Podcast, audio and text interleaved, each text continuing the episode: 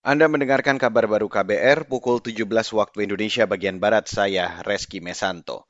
Saudara Presiden Joko Widodo meminta Kapolri Listio Sigit Prabowo mengusut tuntas aksi penggunaan senjata api oleh anggota polisi di rumah Kepala Divisi Pengamanan Polri, Ferdi Sambo, di Jakarta.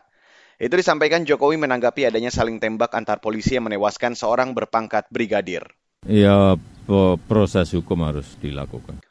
Sementara itu, Markas Besar Kepolisian menjelaskan baku tembak terjadi antara Brigadir J yang ditugaskan sebagai sopir pribadi dengan seorang pengawal.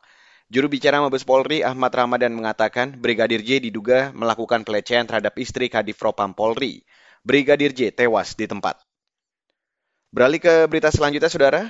Indeks harga saham gabungan atau IHSG hari ini kembali ditutup di zona merah. Data dari Bursa Efek Indonesia atau BI mencatat IHSG ditutup melemah tipis 0,06 persen atau 3,8 basis poin di level 6.718.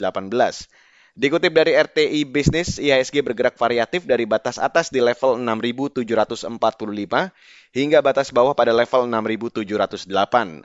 Sementara itu terpantau investor bertransaksi sebesar 9,36 triliun rupiah dengan jumlah saham yang diperdagangkan sebanyak 20,66 miliar lembar saham.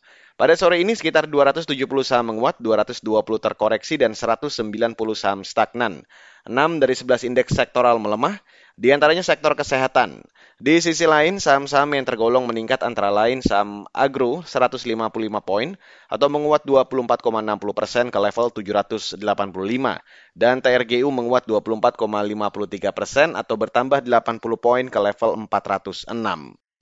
Baiklah saudara, demikian kabar baru yang dipersembahkan oleh kantor Berita Radio. Saya Reski Mesanto.